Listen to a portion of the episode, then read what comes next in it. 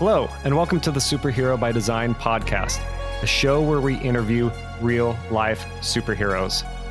Thank you again for listening. We are on part two with Harley Tuhon Elmore. And without a lengthy introduction, I think you guys already know who he is. So we're going to just jump right in. So Tuhon, I know it's been a while, but how you doing, man? I'm good. I'm good. Awesome. Awesome. Well, hey, Yeah. My first question for you this round is what the heck does Tuhon mean? What that's your superhero name, but Yeah. can you please explain it to to the audience, please? Sure. So, uh, you know, there's martial arts from every culture around the world, and so in you know in their own native language, they have different titles for instructor and master and grandmaster and that sort of thing, and then those vary from region to region. So, my instructor, uh, Pamana Tuhon Chris Sayoc, uh, took the title uh, of Tuhon when he was uh, 16. Um, you know, he did. He had a lot of um, historical understanding of the culture of the Philippines. He's a Filipino. Um, and so he adopted that as the title, uh, as his personal title in martial arts. And then in our system, that became the title that people would aspire to. Like that's the that's the master or grandmaster title. Um, and then um, you know his art and and he, his skill became so popular. Other other other Filipino martial arts systems adopted the title too. So now many Filipino martial arts systems use the, ti- the title of Tuhon to represent master of the martial art.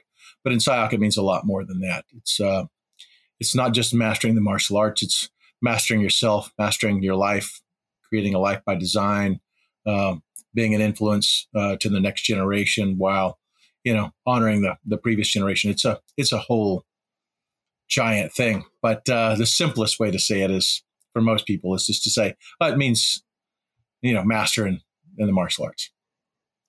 That's incredible. I I love how you say it means much more, obviously in Sayoc, than just leader or grandmaster. You're and I know you on a personal level. I've been to your house many times, broken bread with you, and I see that in your life. How you are a steward of your community, somebody who not only takes care of his family but his extended family and the community at large. And you exemplify that. And I know it took a long time for you to become Tuhon, but I know how important it is to you. I know how important your tribe is to you. And I just applaud you because uh, there is not a better suiting super name, superhero name than Tuhon for you. And I appreciate you saying that. The first time I had met you and I had heard that you were into Filipino martial arts and this and that. And then I see this unassuming white guy and I'm like, what the heck? Something isn't adding up here. Because I, I grew up in the Bay Area where there was a big Filipino community. So my experience around the Filipino culture is obviously much different than a guy in the middle of Texas. And how did you even find in your journey this martial art form? One, how did you find it? And two, it seems like this is you know a lot of different types of martial art forms. Why did this one also stick with you? So how did you find it and why is it so important to you? Sure. So there's a guy named Dan Inosanto. Uh, and uh, Dan Inosanto um, is probably most famous in, in the beginning of his life, was most famous because uh, he was Bruce Lee's top student, Bruce Lee's best friend, and his protege. And he inherited Bruce Lee's system from Bruce Lee when Bruce Lee passed away. And so, um, you know, he was in, you know, his movies with Bruce Lee. He did stunt work. They trained together in the backyard. He helped train all the actors like James Coburn and, you know, Steve McQueen and all those guys. And so Dan Inosanto, although he was already a martial artist um, under uh, a, a guy named Ed Parker, um, Ed Parker had introduced him because uh, Dan Inosanto is an American-born Filipino. And so Ed Parker said, "You should look into Filipino martial arts." And he was like, "That's stick fighting stuff." And uh, so that began his journey of discovering his own culture. And so uh, Dan Inosanto in the '80s wrote uh, regular columns for the trade magazines, martial art, Black Belt Magazine, Inside Kung Fu, Inside Karate, those magazines. I read his articles regularly. He produced some books, wrote some books, um, wrote a book on the Filipino martial arts, uh, wrote some books on Bruce Lee's martial art. And so I read those. And um, so, and I was training in other systems, obviously. I think I, I am an instructor in 18 different martial arts systems. Oh, wow. Yeah. Um, yeah. Um, so I was trying, I was trying everything I could get my hands on. I was training all the time. And, um, but Dan Inosanto was like his philosophy, the philosophy of Bruce Lee, um, and, uh, the, the cultural significance and, and the men that Dan Inosanto talked about were really superheroes. And so, you know, his mentors. And so I got a chance to meet him in 1988, uh, same time I met Ter- Terry Gibson. And, uh, I was like, yep, that's it. That's that's the direction. And so I, I, I, as I said, I got a job working for Mr. Gibson. His primary instructor was Dan Inosanto. So now I'm in the lineage, right? Now I'm in the family. And um, I got certified under Dan Inosanto, uh, as well as Mr. Gibson, and you know, in all the arts that Dan Inosanto teaches. He teaches a family of martial arts. He teaches Filipino martial arts. He teaches Bruce Lee's Jeet Kune Do. He teaches um, his own form of Silat, which is from Southeast Asia. Um, and, and uh, he teaches Muay Thai kickboxing.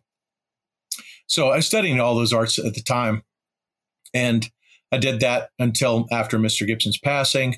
Um, and then I was traveling to train with Dan Inosanto via seminars and places like that. And um, we were talking one day about knife work, doing some knife training. And he had taught some stuff, some knife stuff at the seminar. And I was like, what about some of this stuff that I had, other stuff that I had seen him do uh, that was more dynamic, right? And uh, he said, you know, Harley, I don't really like teaching that the brutal side of things. Um, if you're really interested in studying knife work, you should go study with Chris Sayoc. Who's that? And uh, he's like, well, I think, uh, you know, on a scale from one to 10, Sayoc's a 10. And I was like, that's crazy because Dan Inosanto is like a legend, right? Um, and he teaches uh, his his system is a blend of 34 different systems of Filipino martial arts. So he is extremely well versed. Um, in in my opinion, he's the most influential martial artist of my lifetime. Um, so when he says, "Yeah, you should go study with somebody," I'm like, "Got it." I said, "Well, what do you think our system is? Uh, knife work?" He goes, "Uh, seven, maybe an eight. I'm like, "What? That's crazy. Um, that can't be true." Uh, Dan Inosanto's knife work had been accepted across the country and really probably around most of the civilized world um, as being the best stuff out there. Um, they did a video series for training survive, called Surviving Edge Weapons that became the standard for law enforcement training um, on how to deal with edged weapons encounters around the country. You know, so uh, when he said that this guy was better, I couldn't believe it. So he gave me, got his phone number, gave me his phone number. And I was like, all right. So I came home after that event and called him and uh, said, Hey, I'm Harley Elmore. I'm instructor in Dan Inosanto. He said, I, I want to do knife work as you train with you. He said, okay, let me call you back. I was like, okay. So he called and vetted me with, uh, with uh, Guro Dan. Uh, that's what we call him. Guro is the Filipino term for teacher. And so now it's just a, it's almost his name now, a term of endearment, Guro. Um, but, uh, Guro said said some nice words for me, I guess. And uh, so he called me back. Said, "Okay, when do you want me to come down?" Now, my wife and I were just getting started with our business, as we've talked about in the past. So we had zero money, and we're you know her and uh, it was me, her, and our Great Dane lived in a back office, a back room in our martial arts school. And so, I, and, and his rates were insane. I was like, what? $10,000 to come to a seminar? I, I'm a poor little guy in Texas trying to pay my light bill. I can't even afford rent in an apartment. That's why I'm living in my martial arts school. And uh, he's like, oh, don't worry about it. Just take whatever we get. I'm like, okay, if you're willing to come down. So I literally invited everybody I knew because I wanted to, him to, you know, get make it worth his while. Invited everybody I knew, and so um, uh, he came down and did our first seminar, and slapped me around like I was a little kid. Man, I couldn't believe it and uh, he literally did whatever he wanted to do. He was juggling knives and cutting me and cracking jokes and flipping knives and resheathing knives and drawing different knives. and I couldn't even begin to keep up. Um, and uh, it was a combination between being enormously frustrated because I couldn't stop anything he was doing and being uh, incredibly entertained by his personality and his skill and just being in awe of it. And um, uh, so that was what the first day was like. And that night, my wife and I are laying in bed, and uh, she's like, "I'm not sure I like these guys because they were so different, right? Right. Their their violence was part of their world, um, and uh, where you know martial arts, you have your normal level of violence, and these guys had a abnormal level of violence, and um, so I was like, I I'm not sure I do either, but man, that skill is amazing. I have never seen anything like that before. And uh, I want to be able to do that to other people, and I never want to have that done to me again. Right. And uh, so I was like, right then, I was like, yep, I'm hooked. This the physical system just blew me away, and and and uh, Kamano Tuhon's uh, personal skill, insane, insane.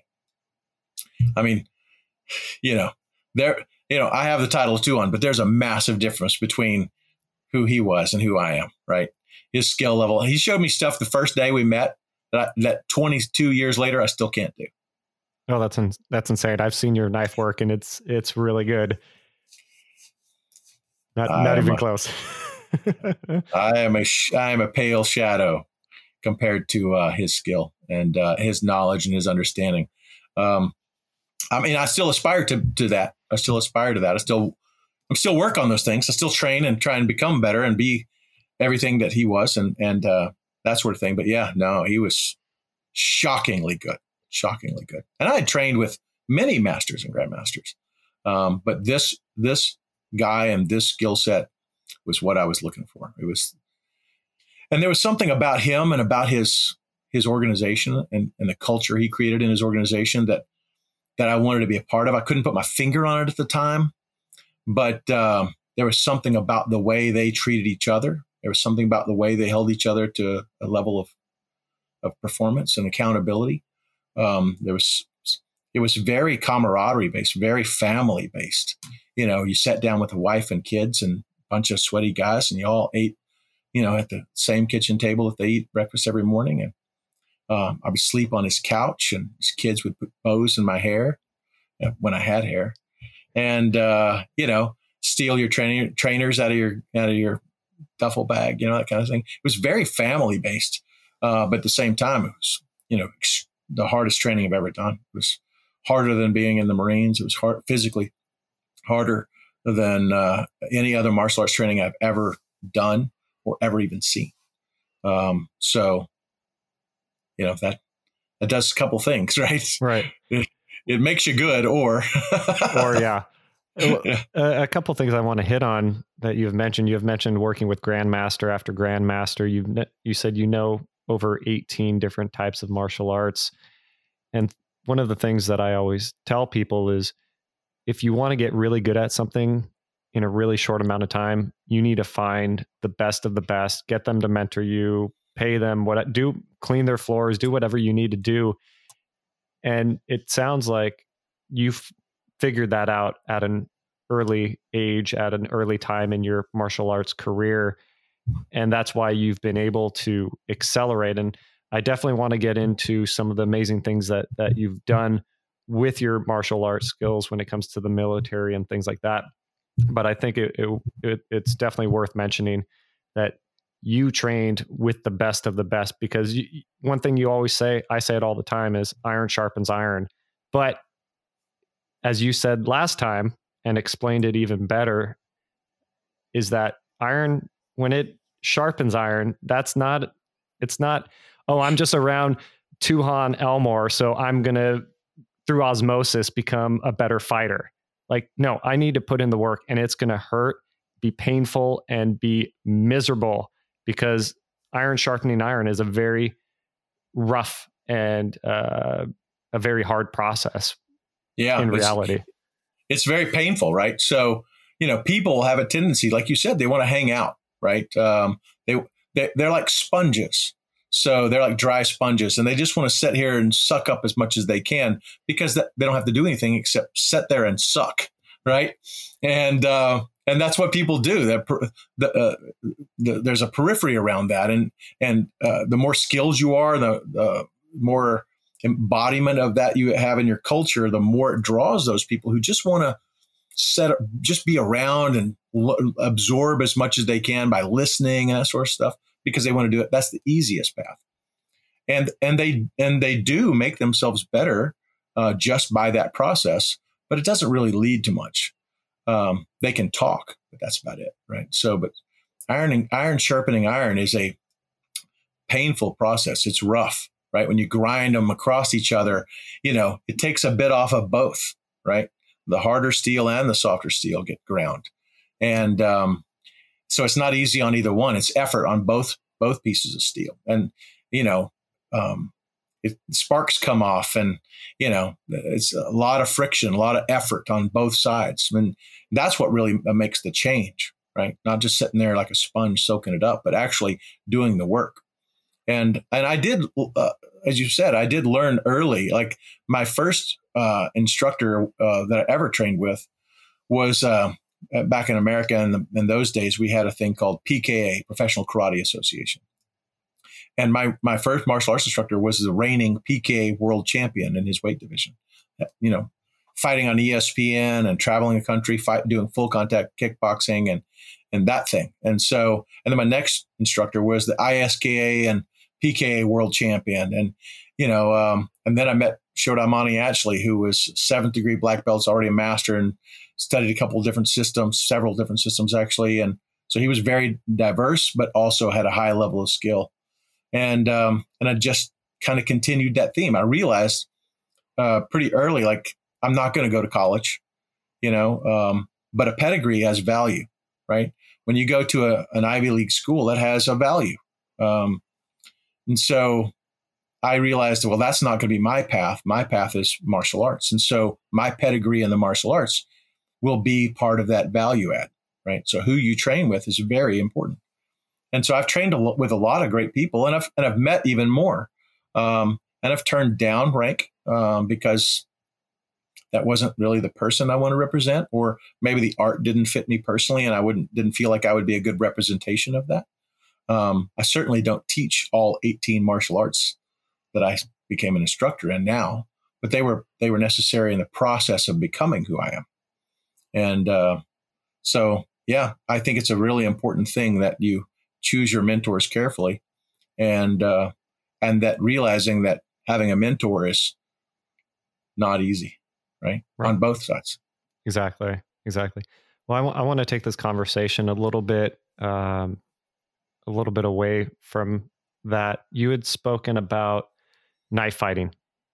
Knife fighting, for those of you who have ever experienced it, is very intimate type of fighting. It's very close personal contact, and knives are meant to cause a lot of damage to people. And you had mentioned having a violent upbringing and then through the knife training that you went through, ultimately, there was, you had mentioned a violent, they took martial arts violence and took it to a different level.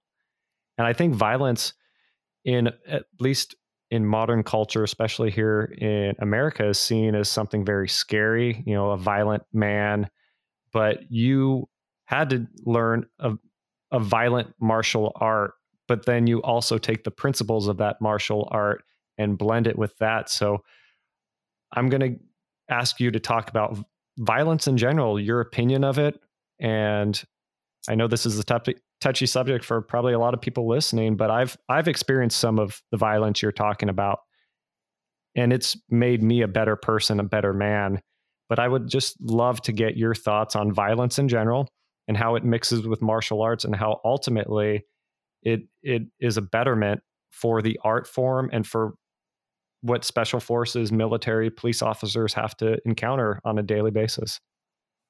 Yeah. So, you know, um, it took a lot of introspective study to understand why I was always driven towards more and more combative martial arts. Like, why is the fighting part like? There's certainly plenty of other things people can do with martial arts. Why is the fighting part something that I want to that I'm driven to. And and I, my first instructors were, like I said, full contact kickboxers. And so I sat down with one of my instructors and said, "Hey, if you had to do it all over again, would you do it this way? Would you do it again?" Because I, I was actually had my first fight scheduled, and um, he said, "No, I wouldn't do it again like this." It's like, uh, you know, almost lost my left eye, can barely see out of it. You know, I've been champion and I've gone through three wives and they've all left me and managers have stole all my money. I'm dirt broke. You know, I'm at the end of my career. I've got nothing to show for it. I'm having to teach at your martial, teach at your, you know, uh, grade school lunchroom to, te- to to pay for that motorcycle, you know, that kind of thing. And I was like, whoa, okay, well, that's not the path right? I, you know, he told me right there, I said, cancel my fight. I'm not doing that. That's not the path. Um, but there was something in me, right? And and of course, it goes back to, you know, what my father had told me all my childhood, right? And so I will prove him wrong. So I'll prove to him that I'm not the things that he says I am, that I can fight, that I am worthy, that I am, you know, all the things. And so the more and more dangerous the martial art or activity, the more it's going to be uh, you know, self fulfilling, if you will, self empowering. Um, so that was my path, right? Uh, and I realized that you know you need to have an aspect of being dangerous. Uh, when I got in, I had done martial arts uh, and done lots of fighting on the streets and lots of fighting in martial arts. Um, uh, then I met Tuhon Sayoc and and the level of violence went through the roof, right? So um, for instance, I, we, we do full contact stick sparring um, with helmets and gloves and uh, rattan sticks. And the worst thing that happens to you uh, in the fight is that you get hit hard with a stick. And of course, that can break bones, you know, rip off fingernails. Uh, uh, and at the very least, you get these big, you know, whelps all over your body and it take quite a while to heal. Well, that's just a normal That's just a Thursday night in Sayoc. in fact, you don't even get to fight. You just got to stand there and uh, and take the flogging. And it's an exercise in emotional and physical con- control. So if they can whip you with a stick and you have no emotional change and no affect change in your face, uh, if you can keep your adrenaline and, and endorphins under control, um, if you don't flinch or make a noise or anything, that's like the beginning level of being able to control yourself. And after you do those tra- those types of training, this the sparring with sticks and helmets and stuff seems silly. Like that's nothing. I just did it without anything. I didn't even get to fight back. Right. And now now I get to fight back. So the escalation of what their normal was was much higher than anything I had anticipated. And I'd done boxing and kickboxing. I'd been knocked out, all that stuff. But it was different. And then when you're talking about Blade, um, you know, the blade is, uh, you know, probably the, one of the oldest tools known to man and uh, will always be around. And, and, and, it's in every culture. Um, and, um, you know, the consequences of that one touch and you're dead. You know, um, if you want the one touch, you know, the dim mak, the one, the, the secret, you know, I touch you and it kills you, the blade is it, you know. Um, and it's such an amazing force multiplier that all of a sudden, this guy doesn't have to be a six foot two, 250 pound athlete uh, to kill you, right? Uh, that guy can be a little five foot nothing, 115, 120 pound Filipino. With that blade, he is going to put you in an early grave. And so uh, that's when I realized, wow, these force multipliers, these skills here are on a different level and they still did all the punching and kicking because you you have sometimes you have to fight to the weapon. And and you don't just abandon all that once you have the blade in your hand. So it wasn't like we're just going to change gears and go just blade. It was like you just did blade all the time when you did all the other things. And you get big old purple bruises all over your body from getting stabbed. And I remember being on a military contract that got s- slashed across the throat with an aluminum trainer so many times. I caught myself at, at lunch talking like this holding my shirt, the collar of my t-shirt off my neck because my neck was so raw. Oh, wow. I couldn't bear the pain of my shirt rubbing up against it. So uh, it was a different level. It was a different level that I had never experienced before. That's incredible. And I know through the principled savage training that I went through that that you teach, that's one thing I noticed is first we started with hand to hand combat and then knife work.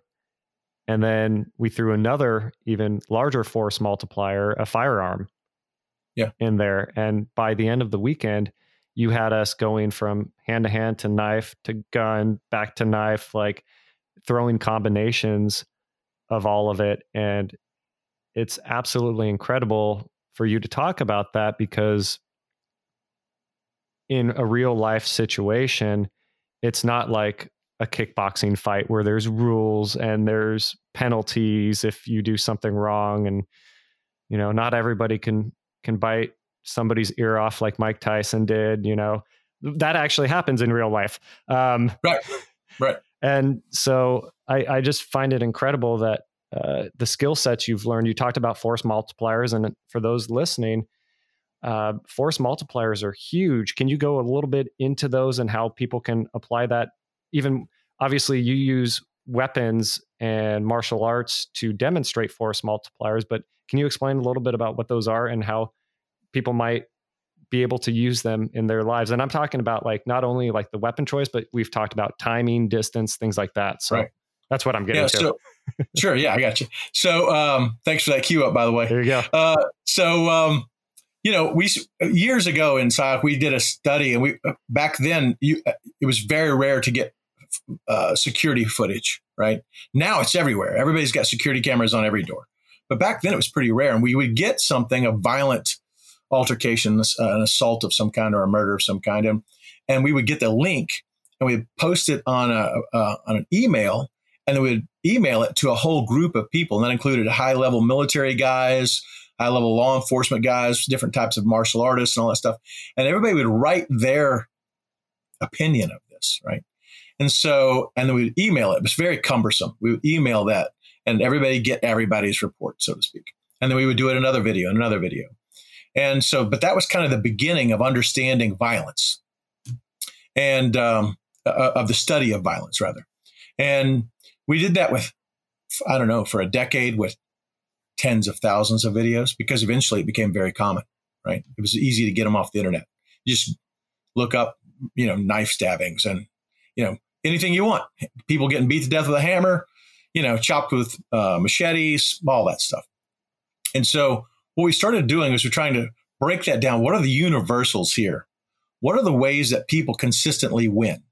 And what are, and, and when what are the people doing when they consistently die? Like who's the guy who dies first? Well, we found that that's the guy who stands still, draws his pistol, and tries to get a good good sight picture sight alignment. That guy goes down almost immediately, even though he's got a gun. Um, and we just found there's there's a whole bunch of these through through studying all these videos that there was it boiled it down to some simple principles, and uh, understanding force was one of them, right? But when you're having um, two gangs shoot it out, a lot of times there's it's hard to tell who's got more force. Everybody's shooting everybody. So who had more force there? So that can't just be the only answer. So then we started looking at well, what's the environment? What's the circumstance? Is this a hit? Is what what's the thing? And so uh, so Tuhon Tom Kier from Sayoc really boiled it down to three things. And he and he I think that uh, Tom, and we can talk more about him later. He'd be a great guy to have in your interview. Um, um, really, the stuff that we boiled down through that process that Tom codified into a particular curriculum um, will be as commonly accepted as things like the OODA loop uh, in the world as people learn it and get, get more understanding of it. But this particular thing is force, space, and time.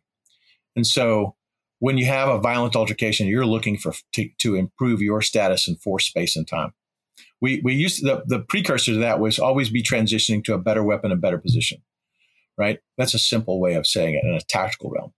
Well, well, how do we take it outside of that, right? Well, if we take force and say, well, it's not martial arts, what else could it be? Well, the most common use of force today is money, right? Right. So if a guy's got more money than this guy, and every, all other things being equal, the guy with more money can affect more change, right? Uh, he has more force. Um, but there are other types of force. Relationships are a type of force, right? So that's why tribe is probably having a tribe is probably the most powerful thing you can do, um, because every member you bring into your tribe is exponential growth, exponential ability to be able to. Because now instead of just like if I if I wanted to move something heavy, I could do it with a lever and move it, or I could bring you, right? Right. And in your simplest form, you just grab the other end and pick it up and carry it, right? But if it's bigger than that, I get more than just your back. I get your brain, right? So now I have a whole nother brain and all his life experiences and all his education and all the things. And so now all of a sudden, man, we can really accomplish some things. And so that's the real value of tribe is you get a bunch of really, and of course you have to be selective with your tribe. That's a different subject, but but you get really good people who real valuable add to your tribe. And now when we have a problem, all of them are solving it. Right. That's really the value of a tribe. And so that's, in my opinion, the best force multiplier.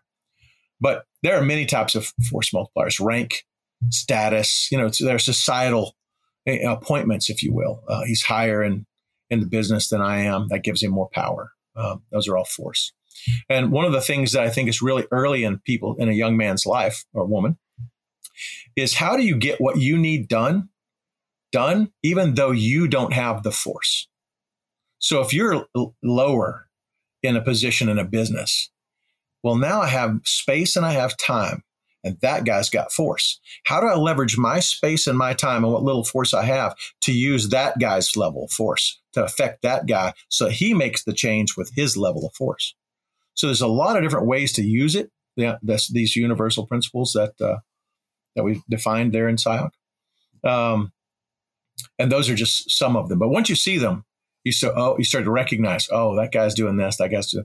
People become a little more transparent in general uh, because once you start seeing people in through principles and uh, and judging people by what they what they do as well as what they say, you start to see consistent formulas and consistent universals, and people get a little more transparent. I uh, I love how you talk about that because martial arts, violence, things like that were never part of my upbringing or right. my world experience. And so when you had broken down, you had done um, a demonstration of when somebody tries to attack you, and let's just say you have a knife. So if they come at you with like their left arm, you're going to react in a certain way to either cut their arm or cut their exposed part of their body. And then naturally, whatever damage you just did to them, they're going to now react in a different way. And it's almost like a, a, a, a pre scripted dance. Even violence and fighting and chaos still is pre scripted because there's rules. And I thought that was just, it just blew my mind. Absolutely incredible. And you've broken it down to a science from decades of research, working with other people to bring their, like you said, bring their experience and just break all of this down. And you've literally broken down violence, martial arts, all of that to a science. And and that's what you've been teaching for mm-hmm. many years now to a lot of a lot of people who help serve and protect us. Yeah. You know i think that um, every martial artist is exploring that and they come up on it on their own but in Sayoc we had codified it right we had defined it and um, you know um, that makes it when you once you once you name it and you have a, a study on it, um, you know it, where it becomes so obvious that um, other people who luck out and get or they work hard and they figure out this piece and that piece, they're still piecing it together, but th- you can turn it into a system, right? And that's one of the things I like about that particular system. The um, is the systematic approach of universals, because if it only works when we're fighting, then it's I mean, most of us don't fight every single day. So that's that makes it uh, the, your martial arts training of very little value to you. But if you can take them the martial arts training you're getting, and then it has it's based on these universal principles that make you and you uh, and it has to have a, a, form language. It has to have a way where you can explain the concept. Uh, otherwise, it's just an idea and it's rocket science. It's a black hole theory, right? You actually have to have a physical way that people can eh, understand it. And then once you can do that, then they can transcend that into the rest of their life. And now all of a sudden, their martial arts training, instead of having a little bit of value in there, changes their whole life, changes who they are, changes their identity, changes their direction of life, um, and they can really, you know, utilize those principles. Yeah, yeah. No, I agree. Yeah. I agree, hundred percent. Like just the little bit of training I've had with you, I have been able to apply to a lot of different parts of my life, and it has been nothing short of a hmm. miracle. I don't like hearing people say that, but it's it's it's true. Like being exposed to weapons, guns, knives, to violent situations, hand to hand combat, getting knocked down, knocking somebody else down. It has not made me a violent person. It has not made me uh, this crazy out of control person. If anything else, when I do get into an emotional situation or a problem happens because of my business or something like that, I'm able to use those principles, understanding my body better, and I'm able to react in a much honestly a much calmer, more level-headed way and it's it's made all the difference for me in my life. Yeah, absolutely. So, you know, uh, you you mentioned you touched briefly uh, trained military guys, right? So, and I have to be clear because your intro uh, was pretty pretty grand that uh, I'm not one of those. I am not one of those guys, right? So, uh, but I have been fortunate enough to train those guys for a number of years, a couple of decades now, um, and some of them are my closest friends, and you know I've had a lot of interaction with them, um, as as well as go- government contracts and different entities. And um, one of the things that I worked with is working uh, on a military contract with uh, what we call low vis operators, meaning that they're they're not assaulters. They're not in full kit with guns, and there's not a ton, ton of them behind me when you go into a room that are there to help you do the job, accomplish the mission. A lot of times, low vis operators are walking around the world and they look like everybody else and they're dressed like everybody else and they're doing their job, right? And, um, but, you know, not, not in, you know, uh, in a way that everybody would recognize. So, and one of the problems there is that when people get in those kind of high stress situations, is that things start to go south, and the answer seems like, well, I need to go big, right? I need to draw my gun and fight my way out of here and all this stuff. And the problem with that is, is that anytime you go big, there are massive second and third order effects to that action, right? For for that operator and for everybody attached to him and everybody he's visited and every location he's ever been, right? So um, that can't be the answer to everything. However, it is the answer to some things. So, but if you feel confident that you can handle yourself when it does go bad, you're less likely to go big, right? So if I if if we take the average person, if somebody insults them and shoves them up against the wall, they're embarrassed by and they're embarrassed in front of their family. They feel like they need to do something. They need to stand up for themselves. You just did that in front of my wife or my girlfriend or for my buddies, right? All that's, you know, all that goes away, right? When you realize what you're really capable of, you don't get in fist fights in bars. You don't you don't get in arguments on the side of the road over fender benders or people doing things. You know, that's how you get shot. And, and unfortunately, we can we can look at a wide variety of martial arts instructors and and people like that around the country who have done those kinds of things and paid the ultimate cost. You know, they they thought they were going to get in a Muay Thai match and challenge this guy, and the guy just shot him dead. You know, world champion kickboxer shot him dead. That guy, I guarantee you, thought he was going to punch that guy, and that guy's going to punch him back. That guy was like, "No, that's not the. I play on this level of violence, right?" And that guy played on that level of violence. So you know, you have to have to have that ability uh, to be able to do that. If you can't do that, you don't have violence uh, in your back pocket, so to speak. Then I can literally just grab you by the throat and slam you up against the wall and take everything you got. And then if I want, I'll take everything you will have ever. Right. Right. And so, and so, and some punk can do that on the street.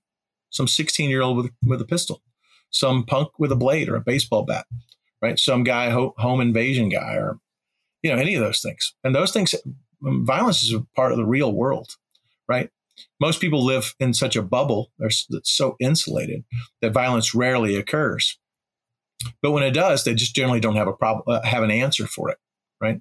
So they just become victims, right? And so um, we say that there is no such thing as uh, victims, only volunteers. So you volunteer to be a victim by not becoming educated, not gaining skills, not carrying tools that become force multipliers, and not having at least a foundational understanding of uh, and relationship with violence. You don't have to become a master, but you need to understand how it works. And you need to be able to have that communication language if that's the conversation. Yeah. Yeah. It all depends on the com- conversation. Like why do you train people with this intensity of violence because they're going up against potential people whose lives revolve around violence. I remember one of the first things that when I had first met you, you showed the group that I was with, you know, the the knife you that you carried on you and the gun that you carried on you and then the second knife you carried on you and that was how you got ready for work. Yeah. And I, I it was just so crazy to me. It was so foreign to me, but when you explain like, hey, if I'm going into this kind of situation and this guy is used to packing a gun on himself because he's selling drugs or doing whatever. This is his normal everyday life. And if I'm not trained properly and ready to be at his level, but actually even higher than his level, then I'm going to get taken out. And that's yeah. that's not fair to you, your wife, your family, your community. You have a responsibility. Tuhon, Tuhon cannot let that happen. And one thing that I want to hit on is training consistent training. One thing that blew me away about you and your students when I'm when I was out there was the level of training. And firearms is a big part of it. And the f- craziest thing is most of the time your guys aren't at a range shooting targets, doing all this like fancy gun slinging work. They're what's called dry firing in their bedroom every morning. Part of their morning rituals is getting up and shooting blanks for 15, 20, 30 minutes, however long. And it's only once a week that they're actually shooting live uh, bullets. And so just seeing that, having you train me, and now me implementing that in my life, I was in 24 hours. This was at the Principled Savage event. And this is what's so powerful about that event and other events that you that you host is within 24 hours, I went from being scared, timid around guns. I had a gun in my house for a couple years. I never used it once. I was terrified at the fact or of the thought that someone might come into my house at some point and I'm not going to know how to use this. I'm going to fumble around with it. Who knows? The worst could happen and I could shoot a loved one or get killed myself. And within 24 hours, I'm completely comfortable around a firearm. I'm not crazy with it. I carry it around me and I don't think twice about it. One thing that you had mentioned with the training is that the gun doesn't have a safety. You are the safety. And once I understood that, but I also put the reps in, and I still put reps in now because you got to always be working, continually working, working, working, getting those reps in. But in such a small amount of time with working like a with a grandmaster of yourself, like yourself, I was able to get years of experience in a day. It was absolutely phenomenal, completely life changing. And I, I wouldn't believe if I was listening to my own self right now saying this if I hadn't gone through it. Yeah. It, it's, um, I have to say, it's been a, a pleasure, you know, doing the Principled Savage. I got the idea because when we train with military guys, you know, it's like a martial arts guy. I'll have a martial arts guy for 10, 20 years, right? That guy will train with me for rest of his life sometimes. But um, the military guys, you got a very finite window. So I need to do whatever I'm going to do, and I need to make them as as sharp and as skilled as I possibly can. This very finite window, and then test that at the end, right? So, like, because they need to see it, whether it works or not, right? We got to know because they're going to go do things you know, and uh, so we need they need to have be confident in it. And so uh, I just took that idea and was like, well, what can we do with somebody else? What can we do with the average guy? And how can we compress that skill set, pressurize that, uh, and then test that at the end where they can see, you know, what kind of improvement they are capable of. And it's been a pretty, pretty remarkable experience overall. Oh yeah, yeah. It it changed my whole outlook on violence, my whole approach to it my confidence level shot way up and now if if the worst happened i know i'm skilled enough to be able to keep myself under control we talked about you know breathing techniques right. like you talked about force uh, distance time all of that i'm able to think clearly under these high stress intense situations, whether the worst happens and I'm at a shooting in a Walmart or I'm in a heated negotiation for a business contract or something. That's right. Uh, That's exactly right. That's the whole idea. You know, um, is it like we talk about? I can't pressurize you in your business, right? Um, maybe someone else has that particular formula, but it's not mine. That's not my wheelhouse. I can't pressurize people into relationships, but I can bring people together. And violence is a universal stressor, right, for all humans, right? And so, and even if you're good at one, to be good at all of them is really rare. So we'll find a way to pressurize you, and uh, and then you get that pressurized uh, training modifier, which which makes everybody. It's like an inoculation, right? And so we bump you, your normal up to here. And so before, like this is all you could take. Now you can take manage this. And the next time you train, we bump it up. And so then you take those same. You're like, well, this is exactly the same as this business meeting, or because we all have one operating system, right? that that we run our lives with and ourselves with. And so if you can learn that in martial arts, if you can learn to handle the stress of guys smashing you and trying to stab you and try and draw a gun and you're doing it back, um, and then you're getting success with that, well, now you have real competence that you believe in yourself, real competence, proven competence, uh, which gives you real confidence that you can go out into the real world with. That's exactly but right. It, yeah, but it has to be based in something and it has to be real and you deliver it with violence. And I love every minute of it. Man, this has been just an incredible talk, an incredible journey. All right, Tuhon, I know we're getting up against it, and I wish I had another hour that I could talk to you. There's so many different things that that you could teach me, teach my audience. But I, I there is one thing I would like to touch on, and that's your lifestyle and life purpose of continually continually getting better, being better, learning, trying things out, failing, retweaking them, trying something else. And the crazy thing is what your blades this is what I want to get to is you had spent years upon years not only working with blades but studying them having guys work with them in the field like you hand make your blades. I was in your workshop. It was absolutely incredible. Can you just walk us through a little bit of the educating you had to do for it and then the actual trial and error part of uh, coming up with the blades that that you now sell sure well you know uh, the filipino martial arts is blade based right um, sticks are supposed to be swords and of course they have small sword training um, then I got into Sayoc, and that is primarily that is all blade all the time.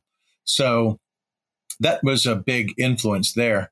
And then we uh, we we created a research team, went to different museums, uh, studied. Um, you know, uh, at the Smithsonian, uh, we've probably been Smithsonian eight times or something like that, um, studying these antique blades that have been in this drawer for a hundred years. Nobody's picked it up in a hundred years except us, you know, and uh, analyze them and study them and, and uh, compare that to the movement method of the martial art. Like, how does this weapon move with us? And this, you know, d- does this fit? And then when we put it all together and say, okay, well, what do we need today? Right? What's the what's the end use for today? So we go, okay, well, the people who are using these tools out in the field um, have very specific missions, and so each knife has to be designed towards that very specific mission. So if you have guys who are running full kit, uh, plate carriers, and a lot of things, they can carry a full size knife. And um, this is what they're going to do with it. This is how they're going to carry it. This is how they're going to resheath it. Um, so we create that blade, uh, a prototype, uh, several prototypes. Those get passed around um, so that everybody can give feedback on that. And all together, all 10,000 hands uh, in Sayoc and, and the military guys that we work with come up with an end result. And so, based on all that feedback, we have the, the design. Uh, and then that gets uh, made and goes back out into the world. So it goes from being just an idea um, uh, to you know something that people are carrying every single day all over the all over the planet. So it's been a fantastic process. Been very exciting for me. I'm still studying. I'm reading four different books right now on uh, ancient blades from uh, Indonesia. Uh, you know, I'm still trying to learn every day. That's incredible. I, I love how how you're talking about that. Like, not only is it cool enough that you went to like all these world renowned museums like the Smithsonian, and you get to go in the back room and work with these blades that have never been on display or right. haven't been on display for decades at these yeah, museums. And you get to take what everybody throughout the whole uh, evolution of man for the last, I don't even know how long, and see what they've used. You would weigh it, measure it, test it out. And then you're taking all that data in and saying, okay, for the people that I'm working with, what attributes? Handle size handle weight dexterity uh, balance. It, there's so many important physics when it comes to just the blade itself. What was it used for? How was it used? Was it effective? Was it not? And that you're taking you would think oh yeah a blade is a blade. They're just coming out with better materials now. You know this this new carbon fiber material makes a better blade but it's not it's not even so much the material. Like that's obviously important. You can't have a, a t- terrible material, but like you are doing the research, testing it in the field, and then taking all that input. It was just like what you had talked about with watching the uh, surveillance videos and right. working together with your tribe to ultimately make the best, most useful force multiplier you can. So the good guy can take out the bad guy, come home to their family, and you know fight another day against the evils of the world. Yeah, absolutely. Uh, what I what I believe is that we are, we do have modern materials, but I don't think they're better than what they were using back then. I think it's just easier for me as a maker. Okay. Right. For for me as a maker, I don't have to slave away to take seven different types of steel from different regions and, and water from three different rivers, you know, and sand from five different beaches and put it all together and, and then spend, you know, uh, uh, weeks hammering it into a better steel, right? I can just buy that steel right now. It's better than, you know, better than, I don't have to go through that whole process, right? And back then you had to have this and that, and this guy's hammering and this guy's doing this, and you know they're they're trying to experiment and the different types of mediums are going to quench the blade in from being super hot to to cold.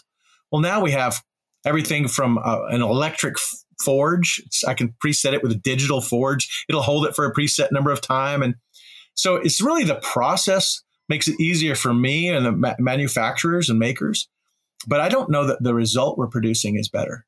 Gotcha. Uh, every time I hold one of them, I, I'm always I'm always thinking some guy literally squatted in a grass hut in the jungles of the Philippines and beat this out on a rock with another rock and made this amazing work of art. Um, I'll never be that good, right? I'll never be as good as that guy right there who was making those swords that those guys were going to carry into the jungle and fight battles with. Right. But um, but fortunately, I I am with modern supplies and modern manufacturing. Uh, I I can go in there and make something that is close enough facsimile to to be useful in today's world. Yeah, and I yeah. I have a I have a, uh, a rat blade myself from Headhunters. it's it's a phenomenal knife, and I I well I don't train with it, but um, I do well, bring it. Fix that. Yeah, yeah. Well, I, I train with my trainer. yes, yes. Train with a trainer. That's absolutely right. That's what it's for. But yeah, it's it is. They are great knives, and um, they can definitely be used a lot more than cutting open your Amazon box. That's for for darn sure. So, yep. Awesome. Well, Tuhon, it has been an absolute honor and a privilege to have you on. I appreciate you, um, well, first coming on, and then I appreciate you doing two parts to this. There was no way that I was only going to allow you to get away with an hour. There's just too much value that you add, too much uh, um, too many amazing stories and it's just you live a life that's larger than life but at the like you said i think at the beginning of the first part is that you're just a man who's showing up and and going to work that's it show up and go to work and listen to the people who came before you and trying to help the people who are coming after you That's exactly it. That's exactly it. And you can do some amazing things with your life if you just show up and get to work. So That's it. Thank you all for listening. Thank you once again, Tuhon, for being on. I will definitely like to have you on again. And for those of you listening, Tuhon will be starting his podcast here in the not too distant future. Do you, do you have a name for the podcast yet? Principled Savage. Principled. That is that is a perfect title. So check out Principled Savage. It should be coming out here soon. He's going to have amazing guests on the show. Uh, you have talked. I'm sure some of the men you have talked about in these episodes are going to be guests, and it. I'm going to be listening. It's going to be absolutely amazing. So, once again, thank you for coming on. For those who are listening, thank you once again for tuning in. You, it's an absolute honor and privilege, and I'm completely blessed to be able to talk to you and just get these phenomenal guests on the show and share their stories and their knowledge with you. So, well, thank you very much. Be dangerous, everybody. That's right. Be dangerous. And with that said, peace out.